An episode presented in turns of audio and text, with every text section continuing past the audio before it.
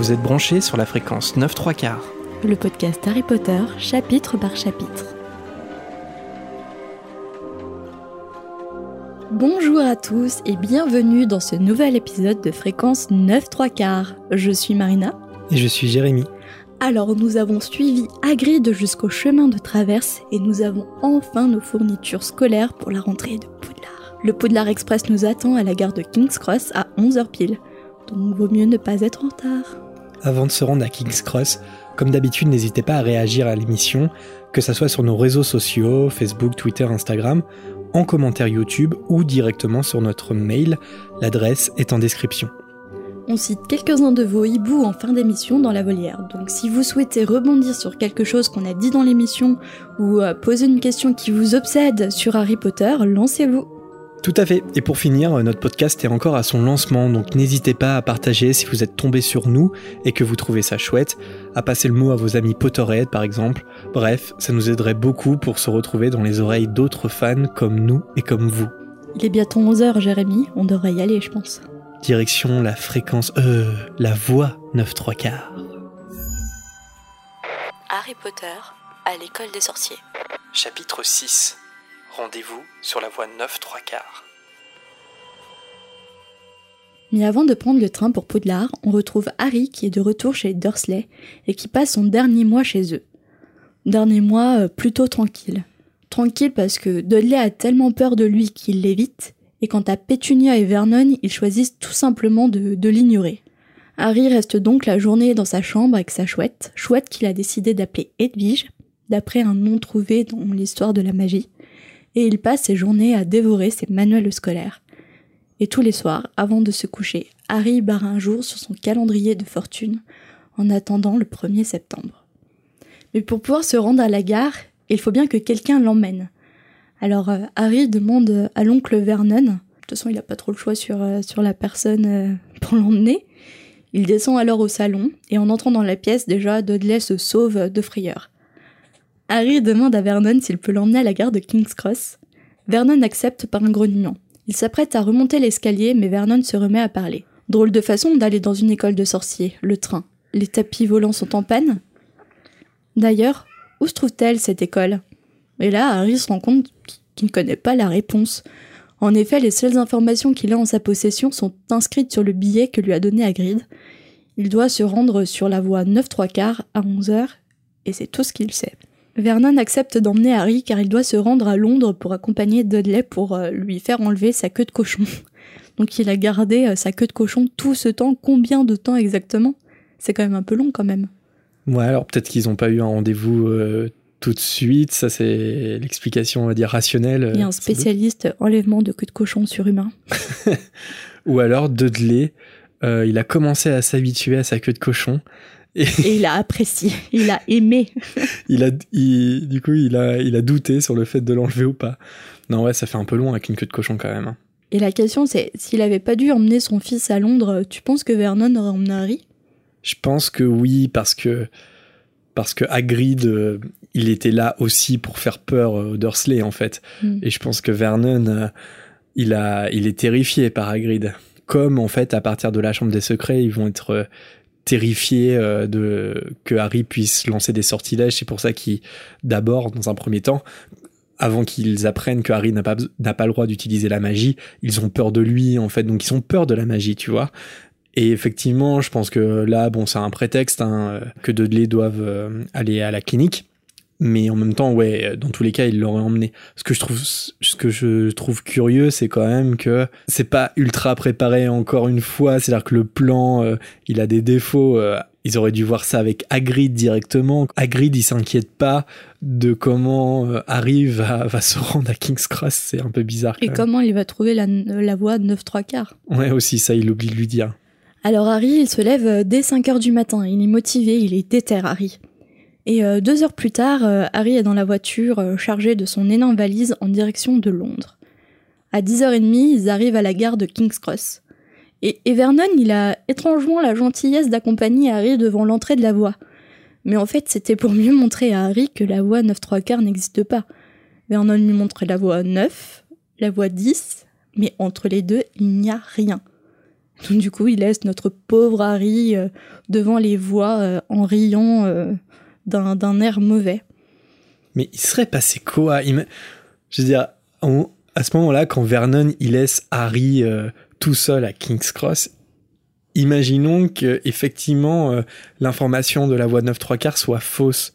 Je veux dire, ils ont, c'est eux qui ont la responsabilité de la garde de Harry. Ils laissent quand même un enfant de 11 ans tout seul dans une gare. C'est grave. Ouais, ils se disent que, que, les, que les sorciers prendront la relève un moment ou un autre, tu vois. Ouais. Ils se sont déchargés un peu du, du fardeau, quoi. Ils ont peur euh, des sorciers. Euh, enfin, en tout cas, Vernon, il a peur. Mais pas tant que ça non plus, parce que finalement, euh, sans scrupule, il laisse Harry tout seul dans la gare. Hein. Donc ouais, donc Harry, il reste seul avec son chariot et sa chouette, et évidemment, ça attire tous les regards. Et euh, un peu perdu, il demande alors à un employé de la gare à quelle heure part le train à destination de Poudlard. Et là, ouais, en effet, j'imagine l'employé de la gare, sûrement surmené. Et euh, un garçon de 11 ans lui demande la direction de Poudlard. On ne connaît pas. Et d'ailleurs, il s'énerve après Harry parce qu'il a jamais entendu parler de cette ville. Et en plus, Harry est incapable de lui dire dans quelle région était situé Poudlard. Et que de toute façon, aucun train ne part à 11 heures. Donc Harry euh, pense alors qu'Hagrid a certainement oublié de lui donner certaines informations. Il en est même au point où il se demande s'il ne convient pas de taper sur le composteur avec sa baguette. Mais heureusement, avant d'en arriver là, il entend quand même une phrase qui le, qui le fait réagir. La gare est pleine de moldus, il fallait s'y attendre. Bah ouais, Molly, enfin on sait pas encore que c'est Molly, mais ouais, Molly, tu es à King's Cross, une gare de moldus, donc oui, évidemment, on est là. on vient prendre le train, désolé si on te gêne. Est-ce que euh, t'es moldu? Parce que moi, je suis un sorcier, perso. Ah oui, moi aussi, je suis un sorcier. et là, du coup, Harry, il se retourne et euh, il voit une petite femme replète qui parle à quatre garçons aux cheveux roux flamboyants. Et chacun ont une chouette. Et donc, du coup, Harry, euh, ça l'intrigue et il décide d'observer la famille. Et il voit l'aîné des, des quatre garçons se diriger vers les voies 9 et 10. Mais au moment où il observe, il y a un groupe de touristes qui lui bouche la vue et une fois que la vue se dégage, bah, le garçon a disparu. Alors que les jumeaux roux taquinaient leur mère sur euh, leur identité, euh, c'est moi Fred, c'est moi Georges, non Harry décide de, demander à la famille comment accéder à la voie 9 3 quarts. Et la dame devine tout de suite que c'est un nouvel élève de Poudlard, et elle lui dit que son fils Ron est nouveau aussi. Pour aller sur la voie, il suffit juste de marcher droit sur la barrière. Il ne faut pas s'arrêter et surtout ne pas avoir peur de se cogner. Et s'il a le track, il faut marcher super vite. Tu l'aurais fait? Ouais, je l'aurais fait, mais. Sachant que t'es un sorcier, tu, tu te dit, ouais, je fais confiance en la magie, je, fonce sur la voie euh, sans réfléchir. Ça, ouais. Puis, bon, même s'il l'a pas vu concrètement, euh, ça, c'est, ça vient plus ou moins de se passer sous ses yeux, Harry. Donc, euh, ouais, c'est sûr. Mais la première fois, ça doit faire un petit quelque chose bizarre dans le ventre, quand même. Ça doit faire peur. c'est pas naturel. D'ailleurs, petite anecdote, je sais pas si tu le savais, mais quand J.K. Rowling a écrit euh, tout ce chapitre euh, à King's Cross, en fait, euh, elle ne pensait pas à la gare de King's Cross. Et tu le savais? Ouais. Enfin, c'est une erreur de sa part. C'est-à-dire que, en fait, dans son imaginaire, elle imaginait. La gare de Dijon. la gare de Dijonville. c'est sa fameuse voie 9 3 quarts. Non, en, vérité, euh, sauf euh, erreur de ma part, elle imaginait la gare de Houston. Et c'est effectivement une gare où euh, il y a une barrière entre les voies 9 et 10, ce qui n'est pas le cas à King's Cross. C'est-à-dire que par exemple les films, pour les besoins des, films, la production a vraiment tourné à King's Cross à chaque fois, sauf que c'est pas tourné entre les voies 9 et 10, je crois que c'est tourné entre les voies 4 et 5, parce que précisément comment c'est agencé, en fait, les voies 9 et 10 sont complètement différentes. Ah en fait, elles sont à part de, de, de, de King's Cross. Donc en fait, euh, si vous allez à King's Cross, et puis ceux qui y sont allés euh, le savent déjà, euh, déjà petit détail, en fait on peut pas aller directement sur les quais parce qu'il faut avoir obligatoirement un billet, c'est-à-dire qu'il faut scanner son billet pour pouvoir accéder au quai. Euh, donc sauf si vous trouvez une combine, mais moi j'en avais pas trouvé euh, sur le coup. Et de toute façon, c'est pas forcément ce qui est le plus intéressant à faire parce que vous allez pas retrouver, en fait, comme dans les films, le, le muret entre les voies 9 et 10 puisque tout simplement il n'existe pas. D'ailleurs, ils l'ont mis où euh, C'est à la gare de King's Cross où il y a vraiment le, mur avec le chariot à demi enfoncé. euh, Est-ce qu'ils l'ont mis vers les, 9, les voies 9 et 10 Vraiment? Je crois pas que ça soit entre les voies 9 et 10. En fait, c'est euh, dans le hall de la gare avant d'accéder au quai. En fait, tous les quais, en fait, il y a des barrières où on a besoin d'un- billet pour Mm. y accéder. Donc là, c'est dans le hall où en fait il y a les- tous les magasins, en fait, si tu veux. Et notamment, il y a le magasin euh, Harry Potter euh, 9 3 quarts.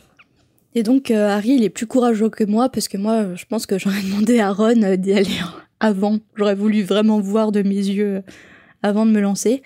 Et Harry, heureusement, il est bien plus courageux que moi. Il se lance, penché sur son chariot, il se met à courir et attend le choc. Mais le choc ne vient jamais. Enfin, si, il arrivera dans le tome 2, le choc. Quand il ouvre ses yeux, il voit une locomotive rouge vif et une foule compacte.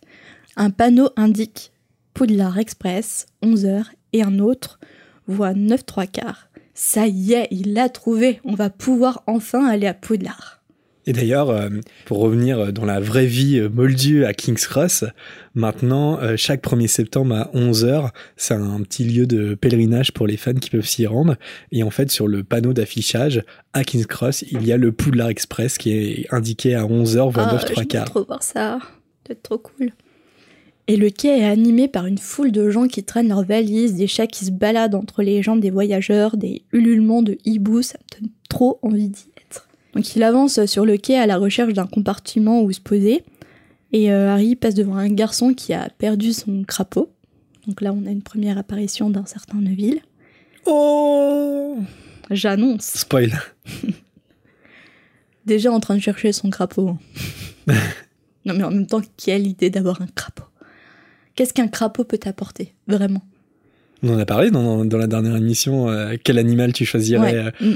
Ouais, j'avoue, un crapaud, c'est un peu curieux. euh, pourquoi amener un crapaud? Ça se trouve, euh, ça a des pouvoirs magiques insoupçonnés, un crapaud. hein. Ça peut faire les devoirs à ta place, on ne sait pas. On ne sait pas. Harry trouve un compartiment vide. Il pose d'abord la cage d'Edwige à l'intérieur du wagon, mais il a du mal avec sa valise. Et heureusement, les, les jumeaux viennent à sa rescousse et l'aident à, à l'installer dans un coin. Et euh, Harry relève sa mèche de cheveux et il découvre alors sa cicatrice. Qu'est-ce que c'est que ça? Et le premier jumeau lui demande C'est bien ça? Alors Harry lui demande quoi? Et là, ils disent en chœur Harry Potter Et Harry répond que oui, effectivement, c'est Harry Potter et Fred et George le regardent bouche bée. Heureusement, leur mère les interpelle et met fin à la situation gênante. Après un dernier coup d'œil, ils retrouvent leur mère.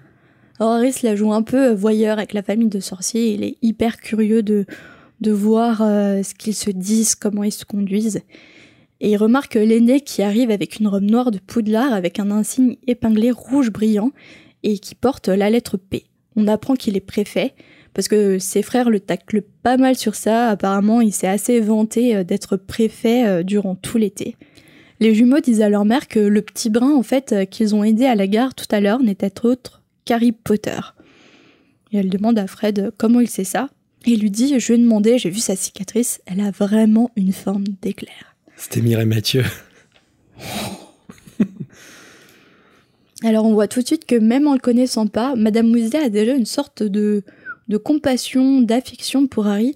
Parce que d'abord, quand sa fille demande si elle peut monter dans le train pour le voir, elle lui répond que non, ce pauvre garçon n'est pas une bête curieuse que l'on va voir au zoo. Et aussi, euh, quand Fred se demande si, euh, s'il se souvient euh, de la tête de tu sais qui, elle lui interdit de lui poser la question. Elle lui dit il n'a vraiment pas besoin qu'on lui rappelle ça pour son premier jour d'école. C'est vrai qu'elle a déjà, Molly, un, un comportement euh, de mère protectrice envers Harry à ce Ouais, moment-là. Elle a alors un que, énorme instinct maternel. euh, Voilà, instinct oui. maternel, Mm. ouais, complètement. Et puis, euh, bah, elle a complètement raison de A à Z là-dessus, quoi, de prévenir ses enfants. Moi, ce que je trouve curieux dans ce passage, euh, c'est quand même que Ginny, elle est prête à monter dans le train pour voir Harry Potter, alors que euh, un an plus tard, dans la chambre des secrets, elle ose même pas le regarder dans les yeux tellement qu'elle est amoureuse de lui. Bon, elle a changé de caractère euh, en un an quand même.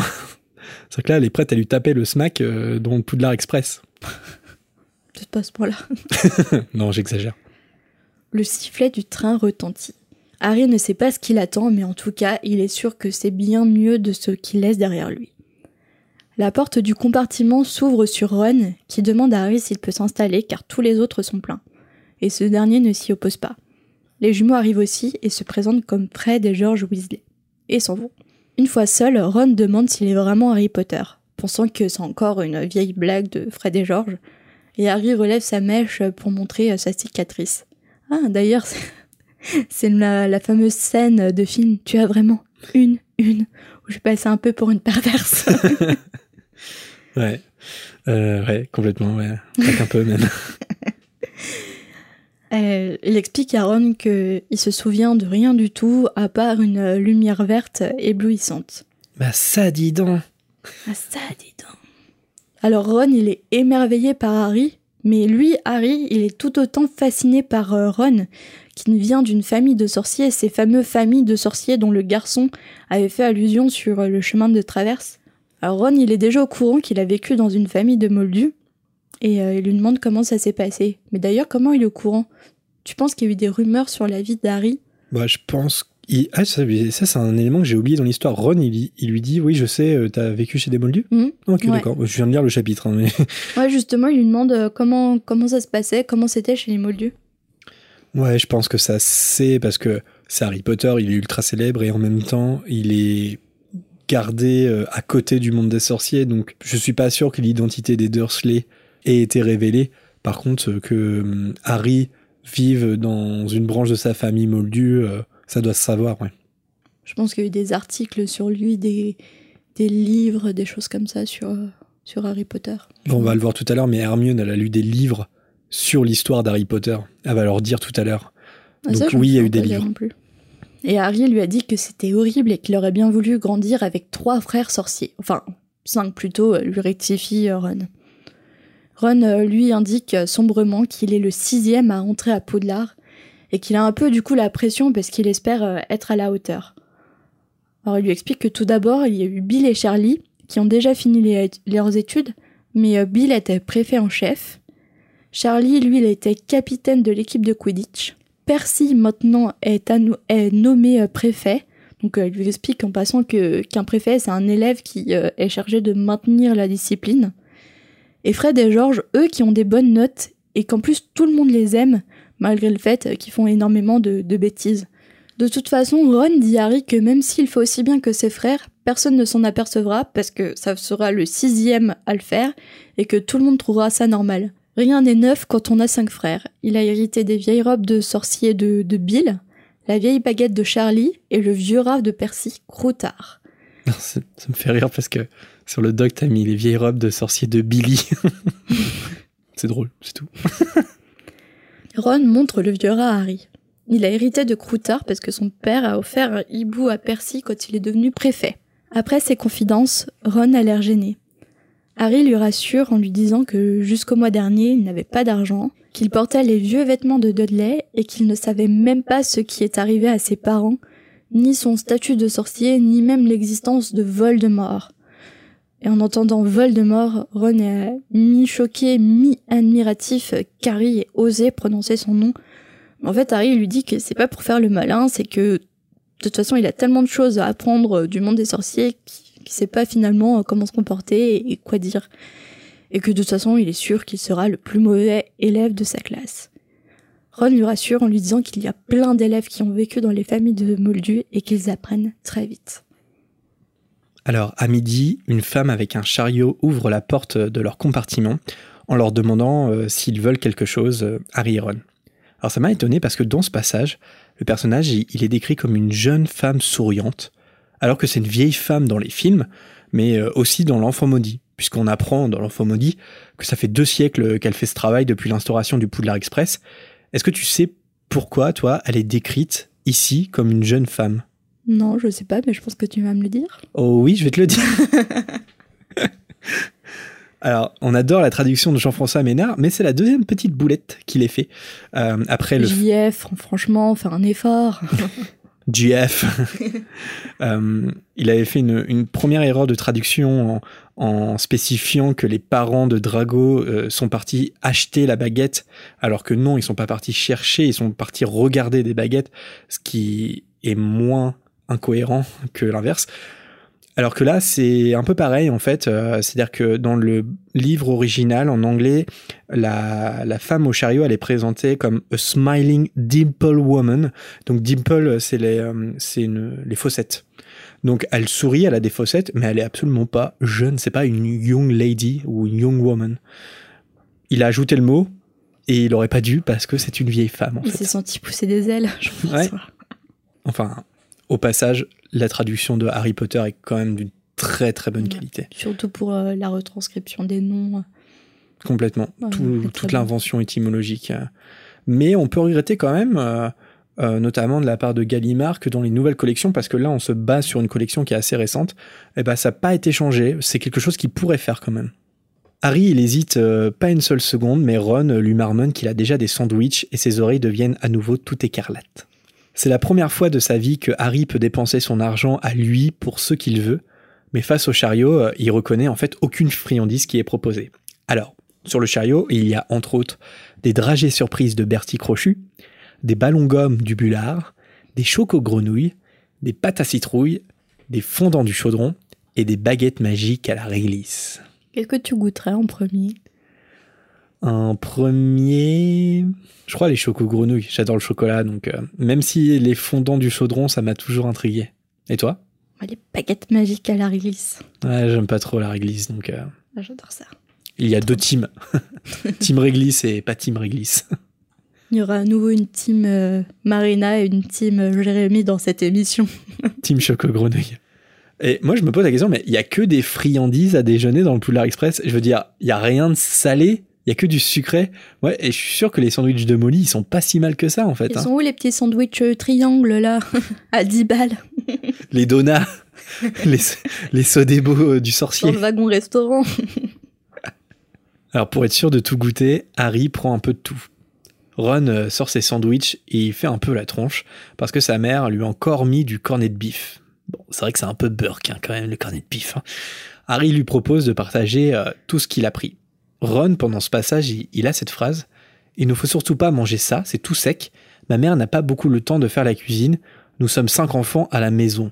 Alors j'ai deux petites remarques. La première, et les garçons, vous pouvez pas chacun préparer votre repas? Ouais, je suis d'accord. pourquoi, pourquoi c'est votre mère qui doit le faire? Elle a, elle a pas beaucoup le temps. Vous pouvez pas faire votre sandwich pour le Poudlard Express, sans déconner?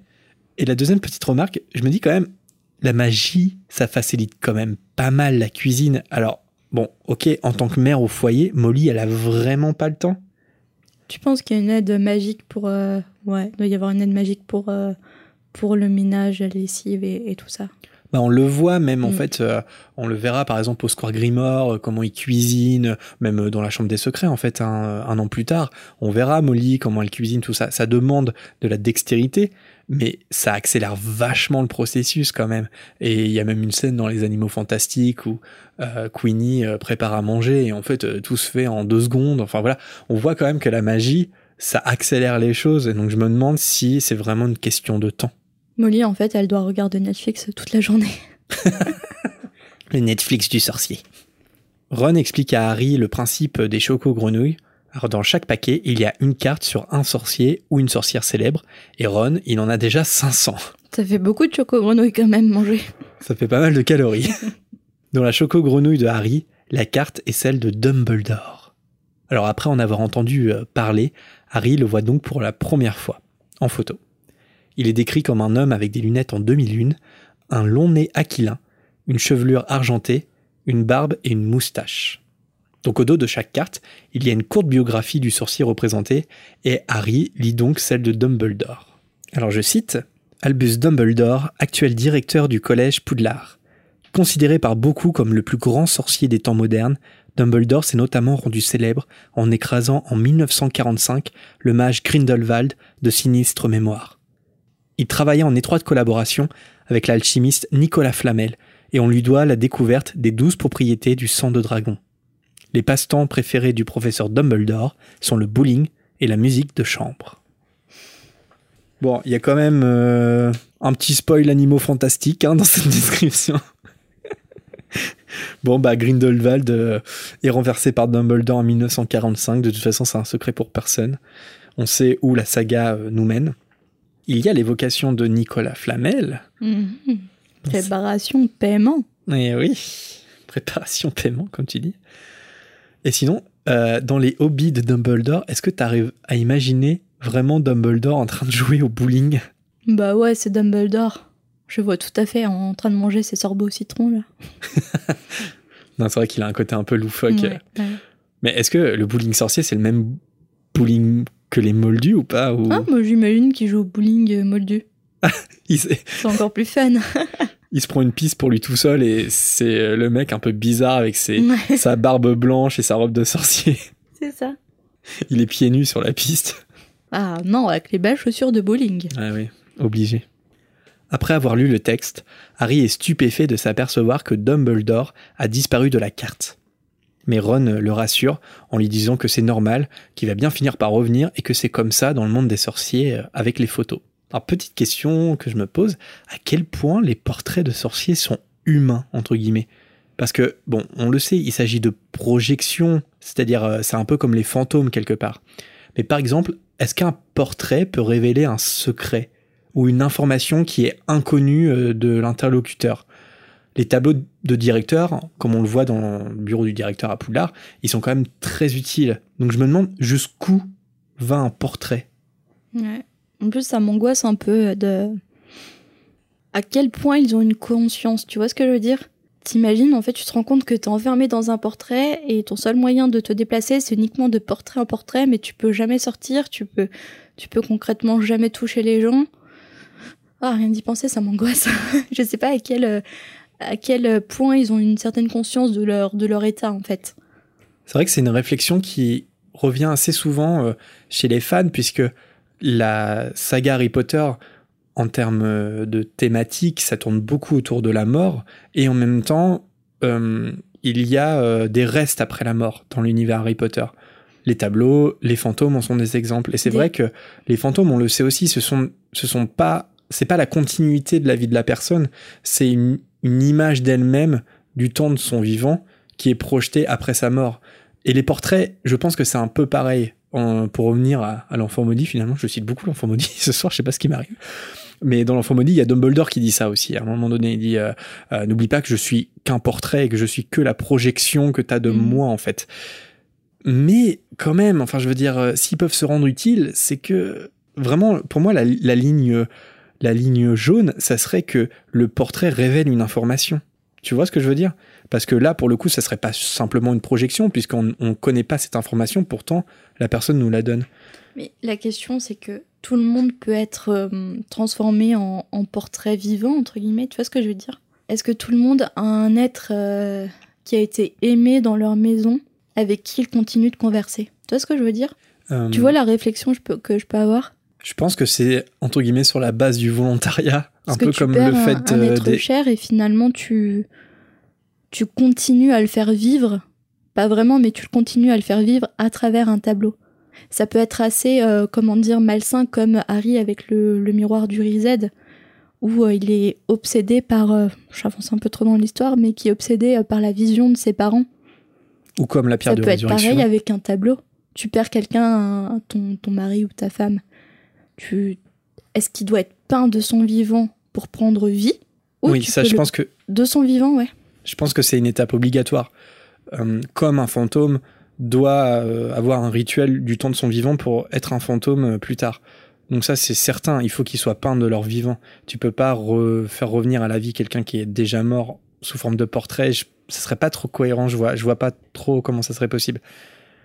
Donc il faut que ça soit un choix de la part de celui qui est peint. Je pense qu'il y, a du coup il y a des tableaux inanimés dans le monde des sorciers. Qu'il faut une procédure spécifique pour que le tableau soit animé. Je pense que si, si la personne est morte, mais que tu la peins, le portrait peut être animé, mais il sera sans âme. Parce que la personne n'aura pas mis son âme dedans, tu vois ce que je veux dire? Mm-hmm. Je pense qu'il faut qu'il y ait euh, une réciprocité entre euh, la personne qui est représentée et la personne qui peint pour que le charme opère, en fait. Si c'est à sens unique, je pense pas que ça fonctionne tout à fait. C'est une théorie. Mais c'est extrêmement intéressant ce débat sur euh, après la mort en fait. Qu'est-ce qui se passe? Et c'est vrai qu'on nous dit beaucoup à travers le conte des trois frères que euh, essayer d'échapper à la mort c'est vain. Et en même temps c'est aussi possible euh, quand Harry il perd Sirius. L'un des premiers réflexes c'est qu'il va voir Nick quasi sans tête. Il lui dit mais toi toi t'es es mort mais pourtant t'es là. Pourquoi on n'est pas tous là? Et c'est un peu à ce moment-là, c'est un peu comme si J.K. Rowling interrogeait son propre univers aussi, je mm. trouve. Est-ce que comment ça fonctionne? Pourquoi? C'est passionnant en tout cas. Ron, il est choqué d'apprendre que chez les Moldus, justement, les gens, ils restent immobiles sur les photos. Ils trouvent ça même bizarre. Donc là, on a encore une preuve que les sorciers vivent complètement en autarcie parce que Ron, réveille-toi, regarde le monde qui t'entoure. Dans la plupart des photos, dans le monde des Moldus, le monde majoritaire qui t'entoure, les gens ne bougent pas. Va faire un tour à Times Square. Bon, là, ça, bouge. mais bon. qu'ils vont jamais dans les villes exclusivement Moldus. Euh, ils ont aucun contact avec les Moldus. Les sorciers ne, ne connaissent pas réellement le monde qui les entoure. Mhm. Ils ont donc qu'une euh, perception euh, infime, en fait. Et quelque part, des moldus qui voyagent et qui sont curieux, ils connaissent beaucoup plus le monde que des sorciers qui vivent dans leur monde de sorciers. En mangeant les chocolats, Harry découvre d'autres euh, cartes choco grenouilles.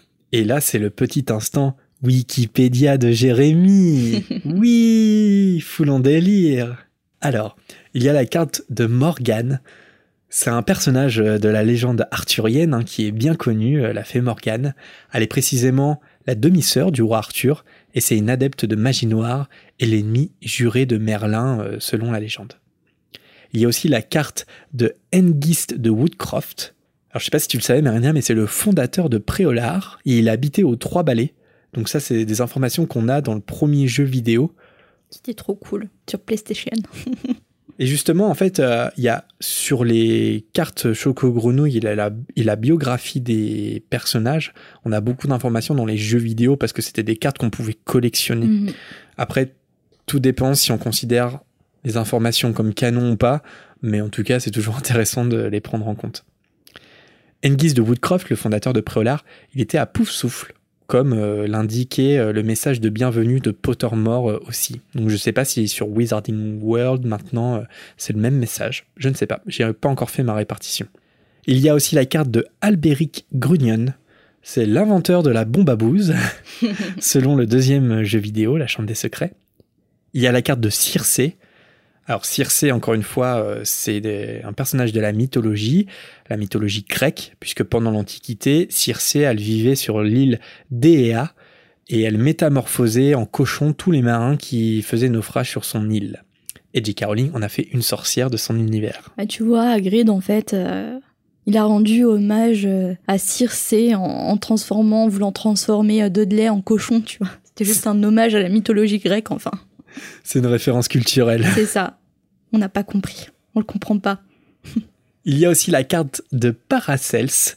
Paracels, lui, il a réellement existé, un peu comme Nicolas Flamel. C'était un médecin et un philosophe suisse du XVIe siècle qui était euh, très novateur pour son époque. Et dans l'univers d'Harry Potter, on lui attribue la découverte du fourche-langue, euh, information du deuxième jeu vidéo. C'est sûrement un serpentard aussi, euh, on peut en déduire.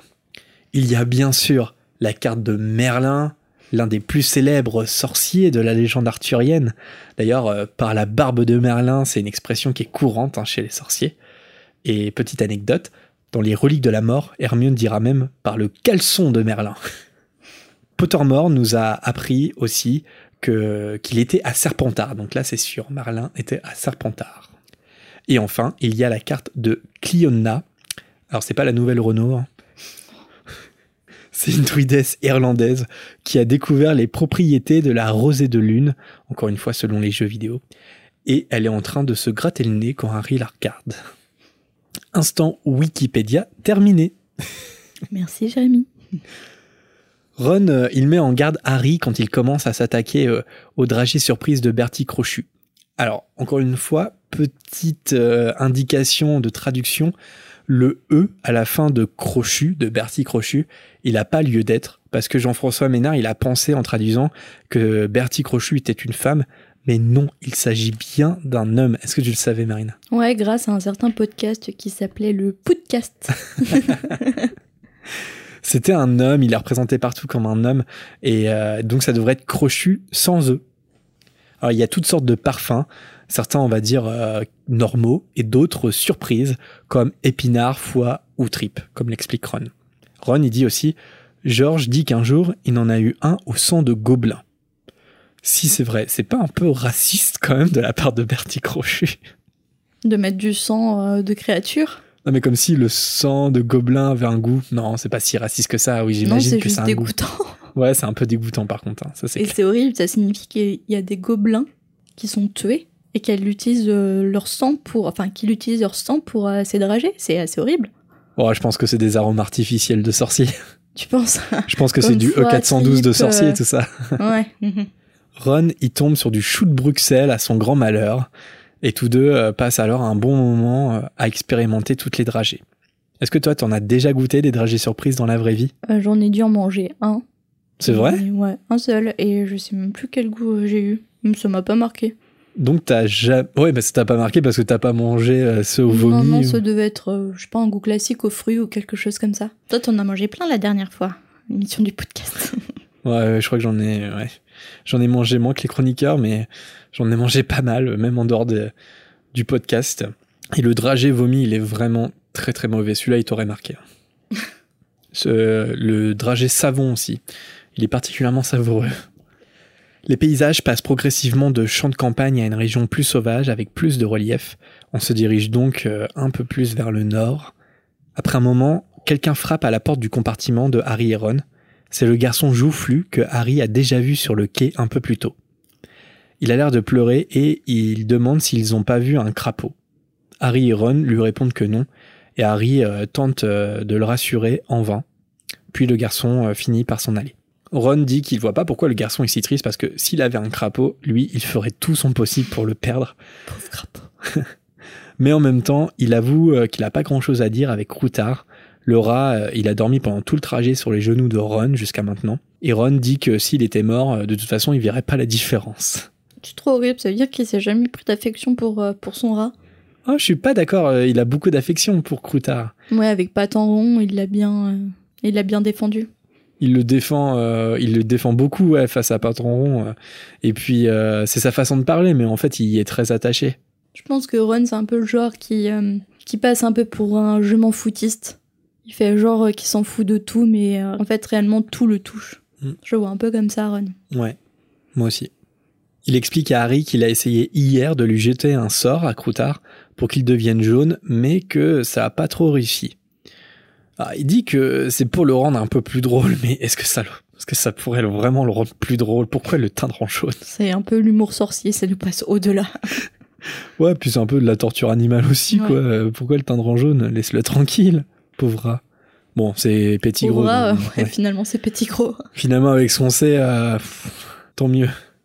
Alors Ron sort sa vieille baguette magique, qui a donc appartenu à Charlie, comme tu l'as dit Marina. À son extrémité, le poil de licorne commence à sortir. Donc la baguette, elle est vraiment pas en très bon état. Ça me fait penser qu'il y a une théorie, je sais pas si tu le sais euh, Marina, sur la baguette euh, de Neuville qu'on a rencontrée euh, un peu plus tôt. Parce que oui, ok, d'accord, le gamin c'était Neuville, gros spoil. la théorie, ça serait que si Neville n'était pas très doué en magie, c'est parce qu'il possède lui aussi une baguette qui a appartenu à quelqu'un d'autre, en l'occurrence son père. Mais euh, sa baguette à, à Neville, elle est détruite dans l'ordre du Phénix pendant la bataille euh, au département des mystères. Et grâce à la deuxième baguette achetée chez Ollivander, Neville serait donc euh, beaucoup plus doué en magie jusqu'à devenir ben, le badass qu'on connaît dans les reliques de la mort. Alors, pourquoi pas Pourquoi pas Peut-être que la nouvelle baguette de Neville l'a rendu plus, plus fort, plus badass, comme j'ai dit. Mais ça marche pas vraiment sur Ron, non? Je sais pas. Tu penses que Ron est un excellent sorcier? Bon, En tout cas, oui, il est pas désastreux au point de, au point de Neuville. Je pense pas que ça soit ni un mauvais ni un excellent sorcier, mais je vois pas d'évolution dans sa magie euh, à partir du prisonnier d'Azkaban, en fait. Après, est-ce qu'on a eu des, des moments où on a- aurait pu constater une évolution de sa magie? Bah, en cours, euh, Hmm. lors des batailles. Je sais pas. Et bah en fait, la, la question derrière ça, la question de fond, c'est est-ce qu'on est vraiment diminué quand on possède une baguette qui a déjà appartenu à un autre sorcier? Je pense, ouais, parce qu'on n'a pas, on n'a pas de lien euh, spécial avec, euh, avec la baguette. Hmm. Ok. Toi, pour le coup, c'est pas une nouvelle baguette que tu as à nouveau choisie euh, chez Ollivander, c'est vraiment. euh, tu as cette baguette parce que tu n'as pas le choix. Donc, t'as pas eu l'occasion de, de créer un lien particulier avec cette baguette. Donc, je pense que si à la base t'es pas non plus excellent, ça peut, euh, ça peut diminuer euh, tes capacités. Et tu l'as pas non plus gagné en duel. Ouais, aussi. Au moment où Ron s'apprête à tenter un- à nouveau le sortilège pour changer Croutard en jaune, je le rappelle, le garçon joufflu revient dans le compartiment, cette fois accompagné d'une fille déjà vêtue de sa robe de sorcier flambant neuve. Elle demande alors à Harry et Ron s'ils n'ont pas vu un crapaud car Neville a perdu le sien. Les garçons, ils répètent une nouvelle fois que non, ils n'ont pas vu de crapaud. La jeune fille est décrite avec d'épais cheveux bruns ébouriffés, de grandes dents et un ton autoritaire. Alors, au-delà de toute l'admiration que je porte pour Emma Watson, il faut quand même dire euh, que le personnage, il a été lissé physiquement euh, pour les films, tu trouves pas quand même? Ouais, Emma Watson, de toute façon, je pense qu'elle est très compliquée à rendre euh, disgracieuse physiquement, je pense. hein. Ouais, c'est ça, mais ils auraient pu caster une autre fille un petit peu moins jolie, tu vois ce que je veux dire? C'est pas étonnant que, oui, ils vont pas choisir euh, des gens avec des physiques euh, disgracieux. Quoique Rupert Grint, euh, Ah. il est pas non plus fou physiquement, tu vois. C'est pas ton préféré Non Tu préfères Daniel Radcliffe Oui. ouais, c'était un peu mon... Ouais, c'était mon crush d'adolescente. Je sais bien. Même maintenant. Comme Neville. Carrément. Ouais, Neville maintenant. Oui, Neville Ouais. maintenant, oui. Alors, petite anecdote quand même, ils ont quand même essayé de faire porter à Emma Watson de fausses dents. Est-ce que tu en as déjà entendu parler? Oui, par moi? Oui. tu me l'as déjà dit. Non, mais c'est vrai, j'aime bien cette anecdote. Que la...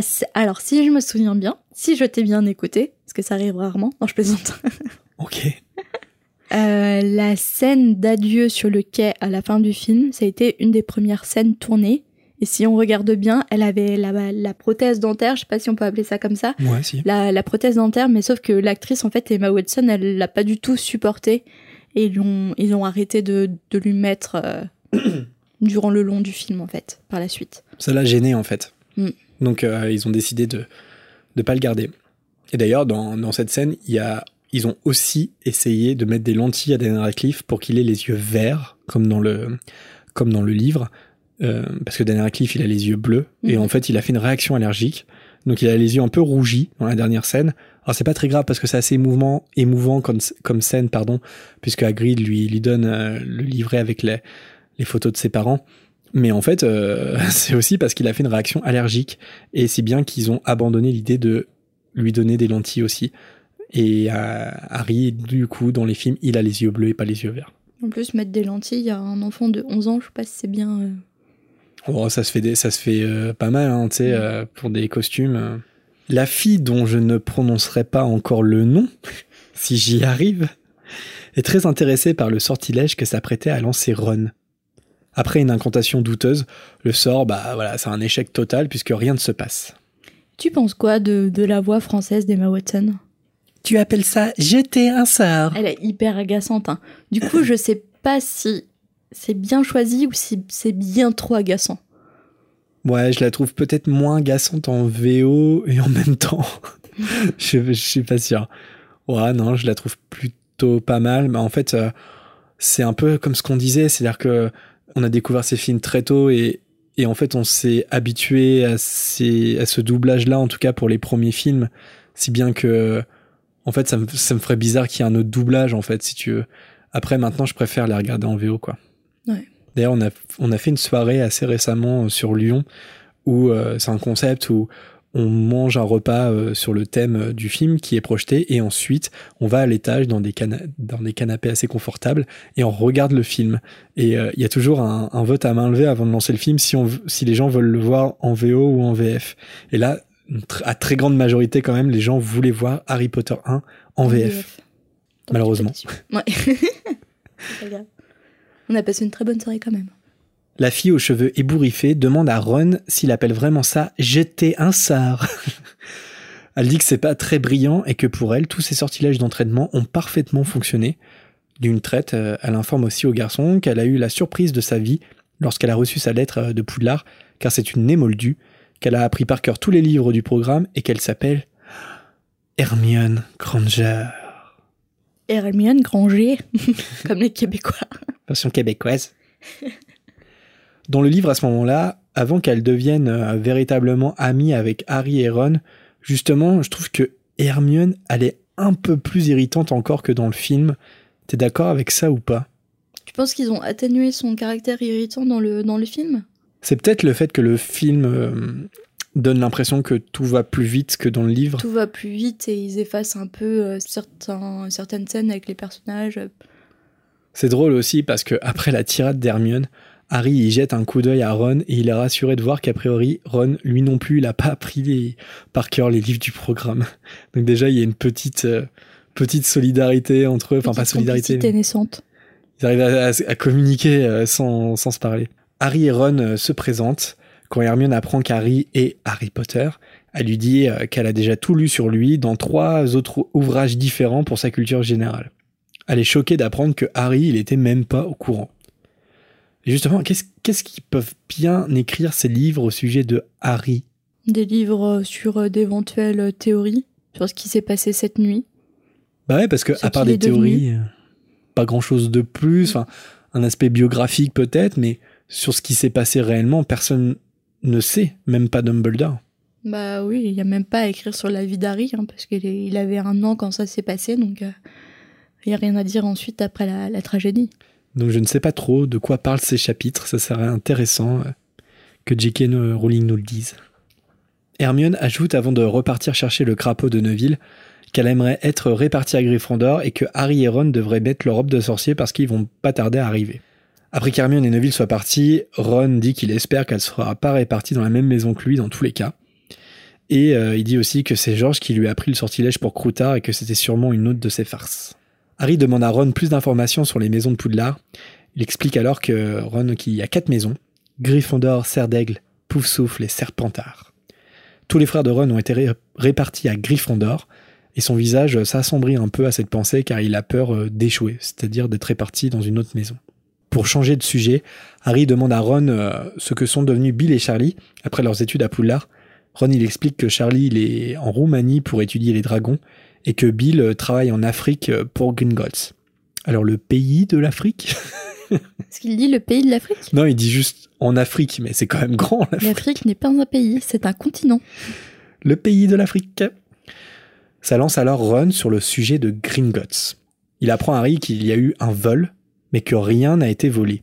Les sorciers en parlent tellement car il faut être un expert en magie noire pour parvenir à s'introduire dans la banque, et cela fait revenir le spectre de Voldemort dans toutes les pensées.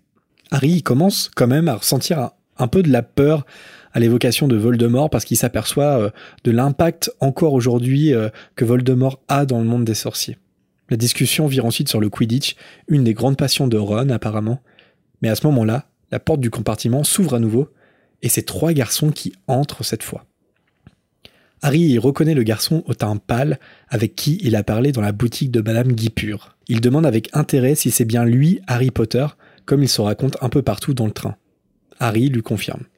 Malfoy présente Crabbe et Goyle qui l'entourent, et Harry trouve qu'ils ont l'air euh, de garde du corps. Ce qui est un peu vrai, basiquement, c'est un peu ces gardes du corps. Le garçon au teint pâle se présente comme étant Drago Malfoy. Bon, je viens pas du tout de le dire, hein, mais bon. Ron, euh, il se met alors à, tousser euh, slash ricaner lorsqu'il entend son nom, ce qui ne fait pas vraiment euh, plaisir à Drago, qui dit à Ron que de toute façon, il n'a pas besoin de demander son nom à lui, car les Weasley sont tous roux, avec des taches de rousseur, et beaucoup trop d'enfants pour les nourrir. À ce moment-là, Drago, il se retourne vers Harry, et il le met en garde sur les personnes qu'il fréquente. Il lui tend la main en disant qu'il peut lui donner des conseils. Harry refuse de lui serrer la main et il ajoute qu'il n'a pas besoin de conseils pour savoir qui sont les gens douteux. Alors j'aime bien la répartie de Harry, et particulièrement dans les livres. Alors là, c'est vrai que ce passage-là, il est plutôt fidèle, sauf que ça se passe pas dans Poudlard Express, ça se passe déjà dans le hall de Poudlard. à l'école, Mais euh, n'empêche des, petits moments comme ça où Harry il arrive à casser son adversaire, ça arrive très souvent dans les livres, il a beaucoup de réparties et c'est un trait de caractère que j'aime beaucoup chez lui. Mais quel discours horrible pour un enfant de 11 ans et encore une fois, il a entendu ça chez ses parents, forcément, et il le répète euh, bêtement. Ouais, c'est ça, c'est que c'est Lucius et Narcissa qui, qui doivent avoir ce genre de discours, et ils mm. répètent, quoi, comme font les enfants. Face à cette humiliation, Drago il va encore plus loin dans la provocation. Il dit à Harry que s'il continue de traîner avec, je cite, de la racaille comme les Weasley ou ce Hagrid, il finira comme ses parents. Tu vois pas la méchanceté de cet enfant. Alors moi je suis désolé, mais dans mon jugement, Drago c'est un peu comme Rogue. Il y a des choses que je leur excuse pas, et ce sont surtout et avant tout des gros crétins. Mais Rogue, j'ai du mal. Non, Non, non, non, non, Marina, arrête, tu ne vas pas rentrer dans ce débat si Rogue est gentil ou non, si... Rogue, c'est un crétin C'est un gros On crétin garde, on garde ce débat en temps voulu parce que sinon on va trop s'avancer. Mais j'ai beaucoup de choses à dire. Bah, en fait, moi, je fais pas du tout partie de, de ceux qui, qui pardonnent tout à Severus Rogue. Mhm. Et il y a une mouvance aussi un peu Drago Malfoy, euh, notamment parce qu'à partir du Prince de Sang Mêlé, ça va devenir lui aussi une victime. Mais il y a des choses, il y a des choix que tu fais dans la vie. D'ailleurs, Harry Potter te raconte ça tout le temps, du début à la fin. Nous ne faisons, nous n'arrêtons pas de faire des choix dans la vie. Et il y a des choix que font Severus Rogue et Drago Malfoy pendant de longues années qui sont indiscutablement crétins. Et, et ça montre qui ils sont, profondément. Mais peut-être qu'on aura un grand débat plus On tard aura ce débat. des grandes polémiques à venir avec nos auditeurs. Harry et Ron se lèvent en même temps, prêts à se bagarrer. Harry leur demande de partir, mais Drago dit qu'ils n'en ont pas l'attention, surtout avec toutes les friandises qui leur restent. Cole tend alors euh, la main vers les choco-grenouilles, et soudainement, Croutard lui mord le doigt, et lorsqu'il lâche prise, il finit projeté contre la vitre. Les trois garçons s'enfuient alors du compartiment. Bon, on sait que Croutard, c'est petit gros, on l'a dit tout à l'heure, mais c'est quoi ce geste? Est-ce qu'il s'agit d'une vengeance envers Goyle? C'est quoi le geste? Pas, peut-être qu'il avait des choses à régler avec la famille de Goyle. Peut-être, hein, peut-être. Ou alors il, il fait que protéger euh, simplement euh, son maître, Ron. Un réflexe animal aussi, qui a pris le dessus. Ah, tu penses? Mhm. Ça reste un animagus quand même. Après, on avait parlé. euh, Ouais, mais avec- ouais, on a vu avec une, auditri- une auditrice, pardon, qu'avec le temps, peut-être que tu as, tu, tu as des réflexes animaux, justement, quand tu restes trop longtemps dans, dans la peau d'un rat, par exemple. Peut-être. Mais j'aime bien la théorie comme quoi il a une petite vengeance personnelle euh, à faire. Juste après que les trois garçons se soient enfuis, Hermione revient dans le compartiment en demandant ce qui s'est passé. Tu vois, là, c'est un bon exemple de Hermione plus agaçante dans les livres, parce que dans les films, elle ne vient qu'une fois. Mais c'est la- l'aspect encore un, un peu zapping. Elle vient, elle est agaçante, elle repart. Sauf que là, elle vient, elle est agaçante, elle repart. Elle revient, elle est Mhm. ultra agaçante et elle repart. hein. Tu vois ce que je veux dire Qu'est-ce qui se passe Ron est abasourdi lorsqu'il se rend compte que Croutard n'est pas assommé, mais qu'il s'est juste rendormi. Pauvre. Non, pas pauvre, pardon. C'est petit gros, c'est un salaud. Et il explique à Harry que les Malfoy ont été parmi les premiers à revenir du bon côté lorsque Voldemort a disparu, en prétextant qu'ils étaient victimes d'un sort. Donc on, on imagine l'Imperium. Hermione répète à Harry et Ron qu'ils devraient se changer, car le machiniste euh, qu'elle a été voir dans sa locomotive lui a dit que le train était presque arrivé. Et là, c'est quoi? Et si je fais ça, ça fait quoi? On est bientôt arrivé? Mais quelle fouineuse Oh là là C'est une fouinasse. Comme Weedy. Hermione leur demande s'ils se sont quand même pas battus, Harry et lui. Et qu'elle est revenue les voir car les autres ne font que des bêtises et qu'elle court dans les couloirs comme des idiots. Alors je me dis que peut-être le problème d'Hermione, est-ce que c'est pas d'avoir la personnalité d'une vieille McGonagall dans le corps d'une fille de 11 ans? Ouais, elle est déjà vieille dans sa tête. Elle est déjà vieille Mais au collège, on a tous eu une, une fille ou, ou un mec, mais une fille qui, qui était un peu comme Hermione, tu vois. Un peu, un peu vieux dans sa tête. Même vois, plus vieux que la 12 ans. maîtresse. Ouais, c'est ça. on l'a tous eu. c'est vrai, ça me veut quelqu'un. On veut le nom, Oh. l'adresse. Il est là ce soir. Alors la nuit commence à tomber et Harry et Ron finissent par enfiler leur robe de sorcier. Celle de Ron est trop petite pour lui. Pour rappel, euh, elle, elle appartenait à Bill. Une voix retentit dans le train pour informer qu'ils arrivent à Poudlard dans 5 minutes et de laisser leur bagage à leur place. Je me suis tou- je me suis toujours demandé, mais c'est quoi le sortilège qui permet de savoir à quel sorcier appartient quelle affaire? Hmm, Comment ils font? C'est beau la magie quand même. hein. c'est magique, justement. Harry et Ron, ils sont ultra nerveux. Lorsque le train s'arrête, tout le monde rejoint le quai frissonnant de Préolard. Au-dessus de sa tête, Harry entend alors une voix familière appeler les premières années. Les premières années, par ici. J'ai besoin de whisky. Oh, c'est magnifique. Merci. Vous l'avez reconnu à mon imitation exceptionnelle, c'est bien sûr Hagrid. Hagrid emmène les premières années le long d'un chemin étroit dans la forêt. J'espère qu'il n'a pas trop picolé. Le chemin les mène sur la rive d'un grand lac noir, et de l'autre côté du lac, en haut d'une montagne se dresse un immense château, hérissé de tours pointues, qui étincellent de toutes ses fenêtres dans le ciel étoilé. Il s'agit bien sûr de Poudlard. Enfin, Poudlard. On y est, ça y est. Les choses sérieuses commencent. Un des aspects cool quand même du boulot d'Hagrid, c'est de faire découvrir chaque année aux jeunes nouveaux Poudlard. Ça va être bien de voir un peu les, les étoiles dans, leur, dans leurs petits yeux. J'arrête ce moment creepy. Tout le monde est, est donc émerveillé par le spectacle. Il y a des barques dans lesquelles les élèves doivent se mettre. Harry et Ron euh, partagent une barque avec Neville et Hermione. Lorsque tout le monde est installé, les barques glissent sur l'eau par elles-mêmes. Tout le monde est silencieux, les yeux euh, fixés sur le magnifique château. Moi, je crois que je serais là. Mais donc Les barques franchissent un rideau de lierre derrière lequel se cache une large ouverture taillée dans la pierre. Les élèves se retrouvent alors dans un tunnel sombre, au bout duquel se trouve une crique souterraine où tout le monde débarque. Hagrid regarde dans les barques si aucun enfant n'a oublié quelque chose, et c'est là qu'il retrouve Trevor, le crapaud de Neville. Mais il s'est passé quoi dans la life de Trevor le crapaud pendant tout ce temps? Tu sais qui l'a rencontré Non Le boa euh, constructeur euh, du zoo. Ah oui, ça va être dans le spin-off. euh, c'est ça, d'Harry Potter. Ouais, ils se sont fait un petit road trip. il a vu des choses, Trevor, il peut pas en parler. Une histoire d'amour commence. Ah oui, carrément l'amour. Je suis d'humeur romantique ce soir. Je sais pas s'il y a une fanfic sur Trevor et le boa constructeur. En tout cas, on, on pourrait l'écrire. Les enfants suivent à nouveau Hagrid en grappant le long d'un passage creusé dans la montagne, puis ils arrivent enfin sur une vaste pelouse humide. Ils montent encore quelques marches avant de se retrouver devant l'immense porte d'entrée en chêne massif. Après avoir vérifié que tous les enfants sont bien là, et que Neville a toujours son crapaud, le géant tape de son énorme poing à la porte du château. Pour la seconde fois, Hagrid ouvre alors à Harry les portes du monde sorcier pour l'emmener lui et tous les autres chez eux, à Poudlard, l'école de magie incroyable qui les attend depuis leur naissance.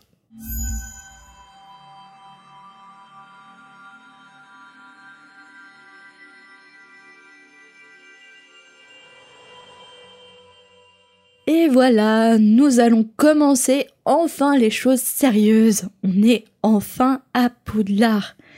Merci Jérémy. De rien, merci Marina. Merci. Alors, vient le grand moment de solitude pour chacun. de renomme le chapitre. Tout, tout, tout, tout, tout. On devrait faire un jingle. C'est le jingle ça. Alors Jérémy, qu'est-ce que tu nous as concocté pour ce soir?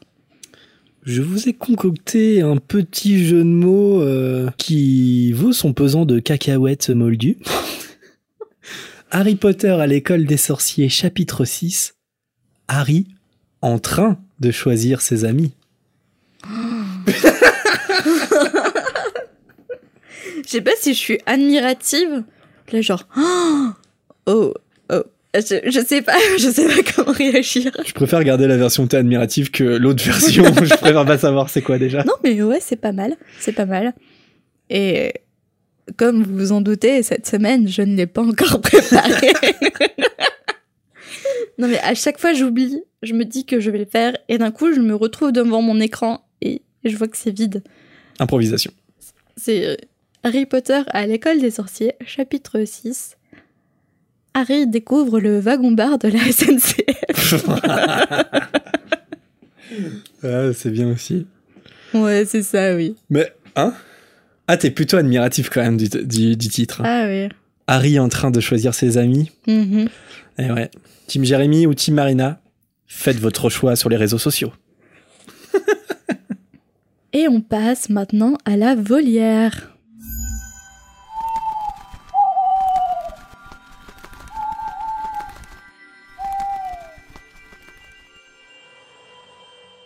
Alors, tout d'abord, un hibou sonore de Kishae.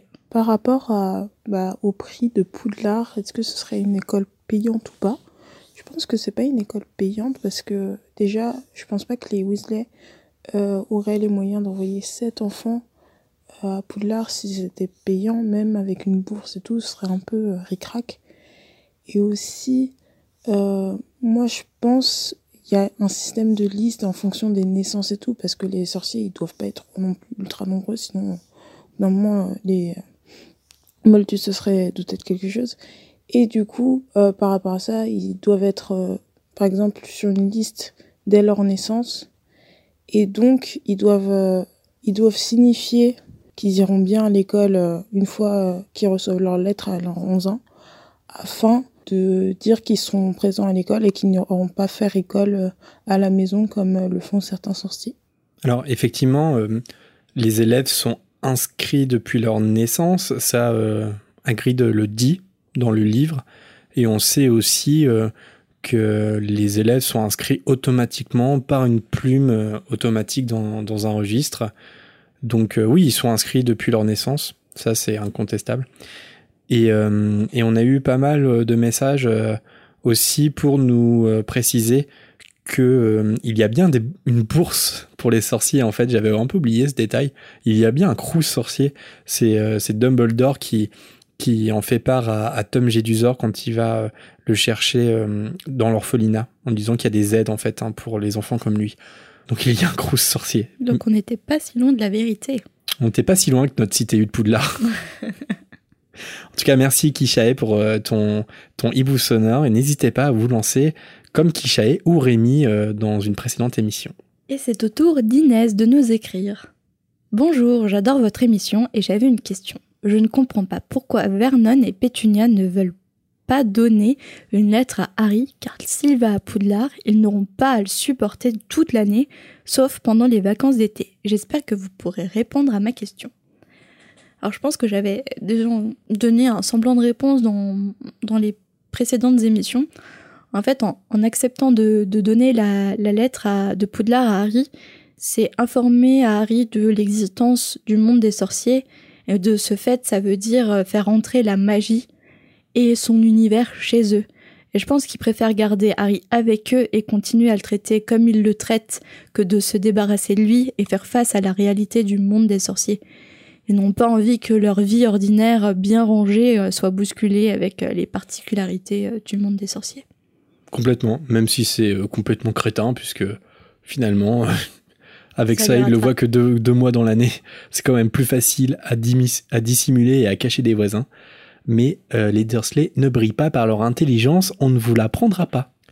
Un prochain message de Gaël. Salut, mes fils et moi poursuivons notre visionnage des films, vague scolaire oblige. Et donc mon fils Tony, 14 ans, me fait remarquer que lorsque les gens se changent en animagus, ils devraient être tout nus. Hier, dans Harry Potter 3, pourtant Sirius et Pettigrew se transforment et pourtant ils sont vêtus. Ah mince Ils sont pas à poil Or, dans le cinquième, lorsque Sirius accompagne sous sa forme de chien Harry à la gare, il se couvre d'un long manteau, qui rappelle d'ailleurs ses poils de chien. Aidez-moi à lui répondre s'il vous plaît, qu'en pensez-vous? Et autre question, toujours relative aux animagus, lorsqu'on se transforme, a-t-on la faculté de communiquer avec les animaux de notre espèce? Voilà, voilà, c'est chouette les enfants qui posent des questions, n'est-ce pas Effectivement.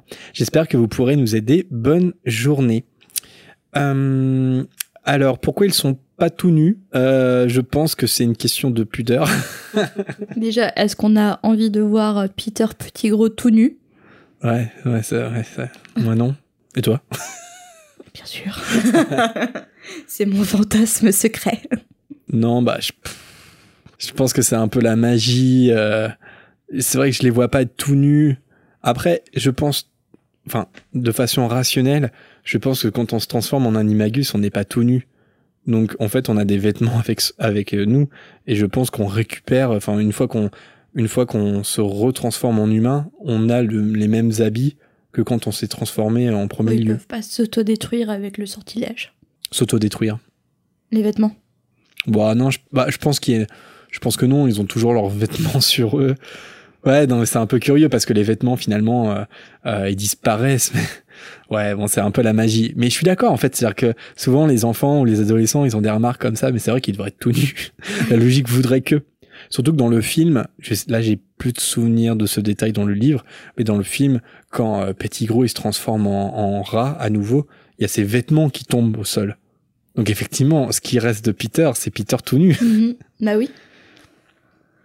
Donc on pourra pas trop vous aider sur ce point, si ce n'est de dire que je pense que c'est pour euh, tout simplement une question de, de, pudeur et de facilité de narration, parce que si les personnages sont tout nus à chaque fois, euh, ça serait compliqué.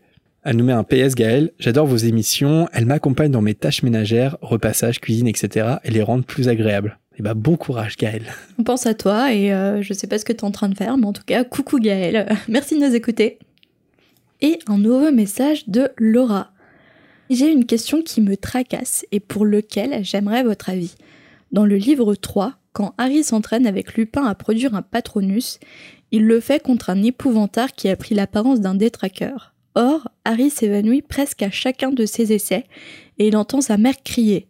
Est-ce que l'épouvantard est si puissant qu'il acquiert les pouvoirs de ce dont il prend l'apparence? Est-ce qu'il serait capable d'aspirer une âme? Est-ce que l'épouvantard de Ron, l'acromantule, a également du venin qui permettrait de tuer un sorcier Ou l'épouvantard de Neuville pourrait-il jeter des sorts? Si c'est le cas, je pense que les épouvantards sont bien plus badass de ce qu'on laisse entendre dans le livre. Sinon, serait-ce une autre petite incohérence? J'ai hâte d'entendre, de lire votre avis. Alors, on, trouve la réponse dans Pottermore, enfin anciennement Pottermore, dans un article du 20 septembre 2018 où on nous indique que non seulement les épouvantards prennent la forme de ce qui effraie la personne qui croise son chemin, mais aussi ses capacités. Donc en fait, euh, ils peuvent en effet, je pense, aller jusqu'à aspirer euh, une âme ou encore euh, posséder du venin si on applique le fait qu'ils peuvent assimiler les capacités de la chose. Ce sont des créatures extrêmement dangereuses, les épouvantards. Et c'est des non-êtres, comme les détraqueurs. Même si on s'en débarrasse avec le rire, ce sont des créatures qui ne sont absolument pas euh, drôles. Drôles et, très dangereuses. Ouais. Et enfin, un dernier message de Maude qui nous dit Salut Marina et Jérémy, je m'appelle Maude, super émission, je l'ai découverte hier, c'est exactement ce qu'il me fallait. Merci Maude, euh, que tu nous écoutes, c'est exactement ce qu'il nous fallait aussi, ça tombe bien. Je suis en train de réécouter Le Prince de Sang Mêlé et je me pose la question suivante. Je suis désolé si elle ne vous paraît pas très claire, mais la voici. Une fois que Slughorn donne son souvenir à Harry dans le chapitre Felix Felicis par exemple, est-ce qu'il se souvient quand même d'avoir fait ce souvenir dans sa tête ou non? Pour être plus clair, est-ce qu'il donne une copie de son souvenir à Harry tout en gardant l'original dans sa tête? Ou bien l'oublie-t-il complètement? Ou encore, est-ce que le souvenir dans sa tête devient alors un souvenir brumeux, comme celui qu'il a falsifié pour ensuite le donner à Dumbledore? C'est une interrogation euh, très pertinente, Maud, euh, qui nous a fait euh, beaucoup discuter en off. C'est vrai que moi aussi, désolé, on va pas forcément répondre à ta question parce que je me pose un peu les mêmes, c'est-à-dire que je me suis toujours demandé du réel intérêt concret de la pensine, puisque moi, la pensine, de comment, comment je le vois, ça permet en fait de se débarrasser de souvenirs, de pensées de façon générale, qui sont euh, assez nuisibles, auxquels on ne veut pas précisément penser euh, sur le moment. Après, je ne veux, pour moi, ça ne veut pas dire que ça s'efface de notre mémoire, parce que sinon, ça serait un artefact très dangereux, parce que on est le tissu de, de, nos souvenirs, en fait. C'est-à-dire que ça serait comme une partie de notre âme qu'on mettrait, en fait. Ce serait une espèce de mini crux dans le procédé. Je pense pas. Je pense que la pensine est un objet un peu plus bénin que ça, ou un, peu plus bénin que ça, pardon, dans, le monde de la magie. Je pense que c'est pour, euh, enfin, se soulager en fait l'esprit, un peu comme dans la relaxation. Donc non, je pense pas que Slughorn l'oublie ce souvenir. C'est juste qu'il le donne. Euh, et encore une fois, je pense que quand il fait ce geste-là, c'est différent que faire le geste de le mettre dans la pensine. Je pense que là, il ne fait que transmettre, il ne fait que envoyer un message. Donc le souvenir, il est toujours dans sa tête et, et c'est juste qu'il en fait une copie, en fait. Parce que Dumbledore, il se souvient d'avoir ses souvenirs dans la pensine. Bah oui. Mais comment se matérialise ce souvenir de ce souvenir? Tu vois ce que je veux dire? Il faut se souvenir qu'on a eu un souvenir. En fait, je pense que tu t'en souviens toujours, mais c'est juste que tu penses plus. Quand tu, le, quand tu mets ton souvenir dans la pensine, ça te, ça te travaille plus l'esprit. Par contre, il est toujours enfoui dans, quelque part dans ta mémoire. C'est juste que sur le moment, si, par exemple, si le souvenir il te déprime ou s'il te tracasse, eh ben en fait, il va plus te tracasser. C'est comme de la relaxation, tu vois. Par exemple, aujourd'hui, j'ai un souvenir que j'aimerais bien effacer. Donc là, en rentrant du travail, tu vois, j'enlèverais ce souvenir et ça arrêterait de m'énerver ce que j'ai vécu aujourd'hui. Je pense, ouais, ouais. Ouais, mais du coup, je me souviendrai quand même de ce souvenir, tu vois. Elle me dit, putain, il s'est passé ça. euh. Faut le voir un peu comme un verrou, je- pense. Par exemple, Severus Rogue, il le fait avant les cours d'occlumencie euh, avec Harry. Il cache les souvenirs qu'il ne veut absolument pas montrer à Harry si jamais ce dernier se, euh, protège, ce qui va arriver en plus. Et donc, quand Rogue il met les souvenirs de son adolescence à Poudlard dans la pancine, il n'oublie pas son adolescence à Poudlard. C'est juste qu'il verrouille le souvenir. Il peut pas. Il, du coup, comme il est plus dans sa mémoire, on va dire directe, il n'est pas accessible à quelqu'un qui voudrait par exemple lire dans son esprit. Et je pense qu'il n'est pas non plus accessible à Rogue directement. Mais le pire, c'est qu'il n'y a, pas de réponse, en fait, à nos, in- nos interrogations sur la pancine. Non, non. En tout cas, j'en ai pas trouvé. Il n'y a pas réponse à tout de toute façon. Et, et c'est encore une fois, c'est c'est de la magie, donc quelque part, il y a une part d'irrationalité tout le temps Mhm, dans la magie. Forcément, scientifiquement, ça marche pas. Mais enfin voilà, je pense que donner un souvenir comme Slogan le fait Harry, quand il lui fait découvrir la vérité sur les Horcruxes, je pense que c'est une copie. Voilà, tout simplement, c'est une copie. La pancine, ça permet de de d'évacuer un souvenir de sa pensée immédiate. Par contre, c'est toujours là quelque part, sinon on devient une autre personne, tu vois ce que je veux dire? Mm. C'est mon avis.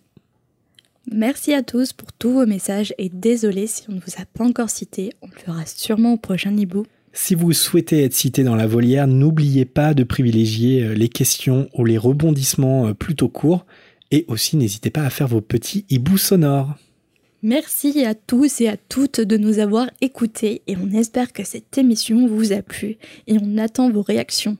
Et au passage, merci aussi à tous ceux qui nous laissent des notes sur les applis audio et notamment à John Jackson pour son commentaire sur iTunes.